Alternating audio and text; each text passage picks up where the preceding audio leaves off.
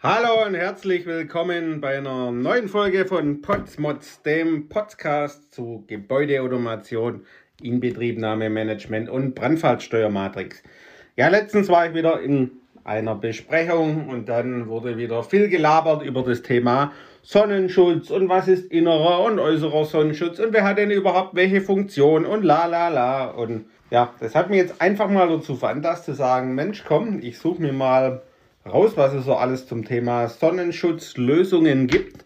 Und was gibt es denn da für Geräte, was gibt es da für Funktionen?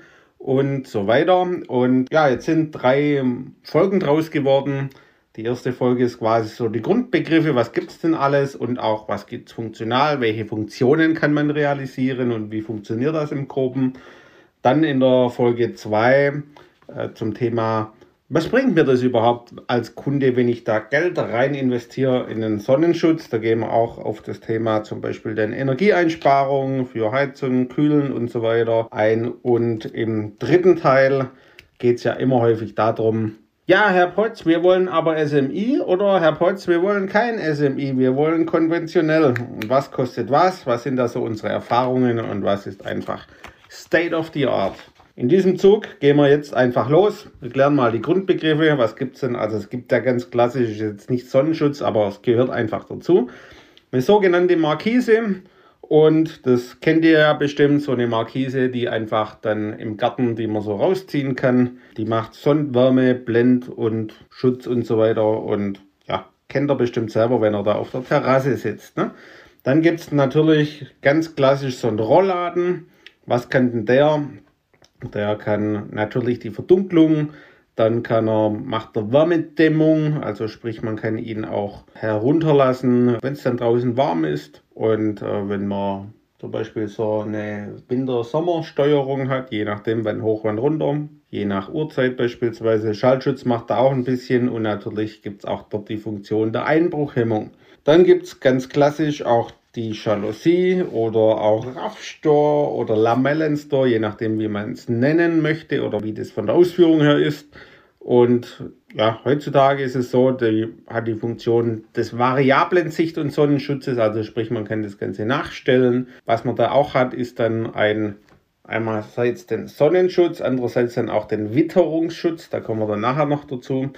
Und da muss man dann insgesamt auch noch unterscheiden zwischen einer Innenjalousie, die hauptsächlich Sicht- und Lichtschutz macht. Also sprich, mit Sicht ist klar, man kann nicht durchschauen und mit Lichtschutz ist kein wirklicher Sonnenschutz vor der Sonne oder Wärme, sondern letztendlich nur durchs Licht, dass man nicht geblendet wird beispielsweise.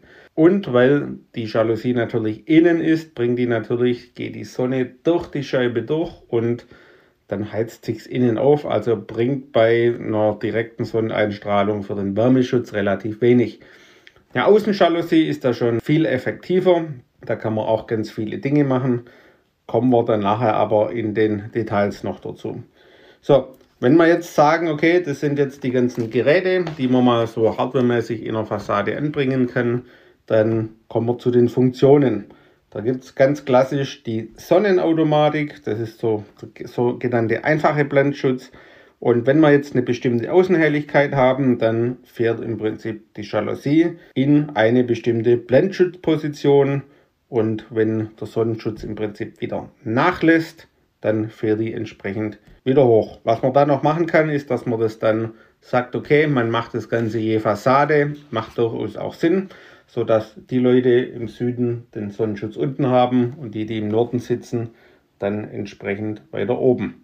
So, dann gibt es als nächste Funktion die Lamellennachführung. Und das heißt, die Lamellen werden nicht komplett dunkel gemacht, sondern die stellen sich dann so ein, dass das für den maximalen Einfluss von diffusem Licht sorgt. Und es ist dann so, dass man mit einer Lamellennachführung im Prinzip hergeht und sagt, man misst im Prinzip, wie groß ist denn die Verblendung und stellt dann die Lamellen ein. Ne? Und man misst immer den Winkel von der horizontalen aus gesehen, wie weit fährt das Ding denn runter. Und ja, dann braucht man im Prinzip einen Außenhelligkeitsfühler, den sogenannten Cut-Off-Winkel von der horizontalen ausgemessen Und natürlich braucht man dann auch in der Raumautomation hinterlegt, welchen Sonnenstand habe ich zu welcher Uhrzeit an welchem Tag.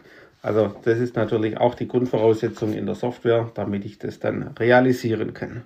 So, dann gibt es die Funktion der Schattenkante und die gibt an, wie weit die Sonne von der Sonnenschutzeinrichtung in den Raum hineinscheinen kann.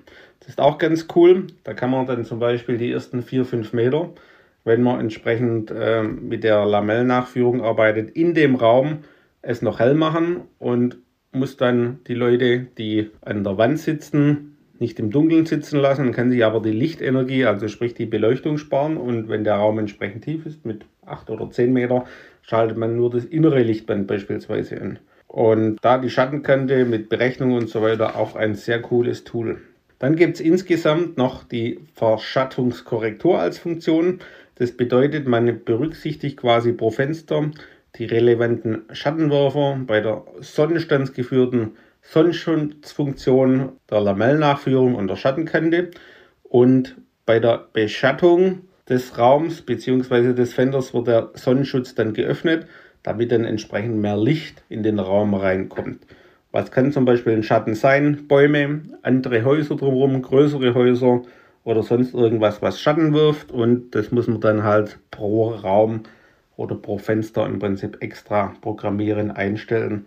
Aber auch eine sehr schöne Funktion. Dann ganz klassisch natürlich wiederum den Witterungsschutz. Wir wollen ja unsere Jalousien, also vor allem Außenjalousien, auch vor Regen, vor Wind, vor Vereisung. Wenn es zum Beispiel relativ starken Wind hat, wollen wir die ja nicht in Betrieb haben, sondern fahren die hoch in die sichere Funktion. Oder auch im Winter dann entsprechend, dass die nicht unten sind, wenn dann Niederschlag kam und die dann einfach vereisen würden. Deshalb führt man die dann entsprechend hoch. So, dann gibt es ja noch immer die Funktion des Raumbediengeräts in einem Raum. Und das bedeutet, da kann der Nutzer manuell nachtasten, ob er es weiter hoch, weiter runter oder ob er entsprechend die Lamellennachführung selber noch ein bisschen anders hätte, je nachdem, ob er es heller oder dunkler haben möchte. Und dann ist jetzt die Frage, jetzt sind wir auf Manuellbetrieb, dann gibt es eigentlich in der Regel ein Belegungszeitprofil, wo man sagt, okay, da ist das Ding belegt, dann geht es wieder in den Automatikbetrieb oder man sagt nach einer bestimmten Zeit, beispielsweise nach einer Stunde, geht die Jalousie wieder in den Automatikbetrieb. Wenn das schlecht eingestellt ist, zum Beispiel mit 10 Minuten, dann hat man die Probleme der Nutzer, weil die dann immer sagen, ja, ich stelle das ein und nach 10 Minuten stellt sich das automatisch wieder um oder fährt die Sonnenschutzautomatik einfach komplett wieder hoch. Und da kommt es dann auch darauf an, wie ist denn dort die Bürobelegung. Also sprich, ist das jede Stunde ein anderes Team, was dort ist. Oder sitzen die dann den ganzen Tag oder sind die nur halbtags da oder wie auch immer. Das muss man dann einfach bei der Planung abfragen, sodass man die Zeit in der Funktionsbeschreibung dafür angeben kann. Dann gibt es noch die ganz klassische Thermoautomatik und das heißt quasi bei nicht belegten Räumen oder ja, kann man im Prinzip den Heiz- oder Kühlbetrieb unterstützen.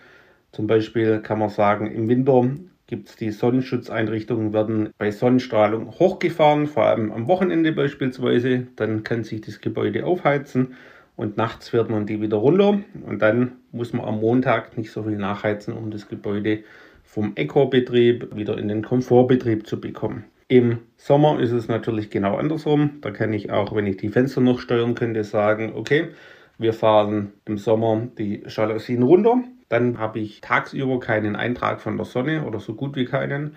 Fahre sie nachts wieder hoch, mache die Fenster auf, lasse im Prinzip nachts das Gebäude runterkühlen und habe da damit auch den Vorteil. Dann gibt es die klassische Dämmerungsautomatik. Und das heißt, der Sonnenschutz fährt einfach am Abend bei einer fest definierten Außenhelligkeit nach unten und somit wird dann, so wie ich es gerade erzählt habe, dann halt auch abends die Thermoautomatik angewandt, beziehungsweise der weitere Effekt davon ist, dass man die Vermeidung von Lichtemissionen im Außenbereich hat und bei Tagesanbruch wird die Dämmerungsautomatik einfach wieder deaktivieren. Ja, dann, was man immer noch aufpassen muss, ist im Prinzip die ganzen Sicherheitsfunktionen, die es dann noch gibt bei Feueralarm, Sonnenschutzeinrichtung hoch und so weiter. Oder auch die Servicefunktionen wenn man jetzt sagt, okay, dieses eine Fenster wird heute ausgetauscht, dann muss man auch fensterweise den Sonnenschutz aus der Automatik rausnehmen können oder auch dann für Putzarbeiten das Ganze auf Handsteuerung nehmen. Ja, das war mal so der grobe Überblick zum Thema Grundbegriffe und auch Funktionen für Sonnenschutzsteuerungen. Und im nächsten Teil geht es dann weiter mit dem Thema, was habe ich denn als Kunde davon? Bis zum nächsten Mal, wenn es wieder heißt Potsmods, dem Podcast für Gebäudeautomation, Inbetriebnahmemanagement und Brandfallsteuermatrix. Und lasst mir gerne einen Like da oder schaut mal bei uns auf der Homepage vorbei unter www.buildingswatteam.de. Bis zum nächsten Mal. Tschüss und auf Wiedersehen.